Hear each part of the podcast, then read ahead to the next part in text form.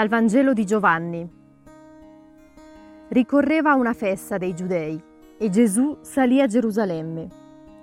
A Gerusalemme, presso la porta delle pecore, vi è una piscina, chiamata in ebraico Bezzatà, con cinque portici, sotto i quali giaceva un grande numero di infermi, ciechi, zoppi e paralitici. Si trovava lì un uomo che da 38 anni era malato.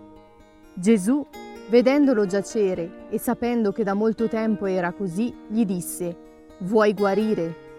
Gli rispose il malato, Signore, non ho nessuno che mi immerga nella piscina quando l'acqua si agita. Mentre infatti sto per andarvi, un altro scende prima di me. Gesù gli disse, Alzati, prendi la tua barella e cammina. E all'istante quell'uomo guarì prese la sua barella e cominciò a camminare. Quel giorno però era un sabato. Dissero dunque i giudei all'uomo che era stato guarito, è sabato e non ti è lecito portare la tua barella. Ma egli rispose loro, colui che mi ha guarito mi ha detto, prendi la tua barella e cammina. Gli domandarono allora, chi è l'uomo che ti ha detto, prendi e cammina? Ma colui che era stato guarito non sapeva chi fosse. Gesù infatti si era allontanato perché vi era folla in quel luogo. Poco dopo Gesù lo trovò nel Tempio e gli disse, Ecco, sei guarito, non peccare più, perché non ti accada qualcosa di peggio. Quell'uomo se ne andò e riferì ai giudei che era stato Gesù a guarirlo. Per questo i giudei perseguitavano Gesù, perché faceva tali cose di sabato.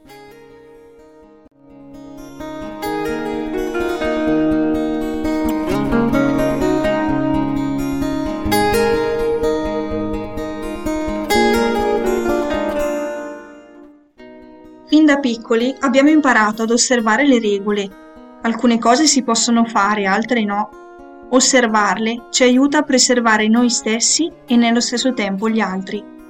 È una regola assodata che il semaforo rosso significa fermarsi e il verde che si può procedere. Sarebbero guai per tutti se qualcuno decidesse di cambiare per sé questa regola, magari invertendola. Dio stesso dà delle regole, ma non per opprimerci, anzi per custodirci e per aiutarci ad avere cura di noi stessi. Quando ha istituito il riposo del sabato, certo ha pensato a quanto potesse farci bene staccare dalla frenesia della vita e ritornare ad essere uomini e non macchine produttive, riequilibrando il rapporto con noi stessi, con gli altri e con Lui.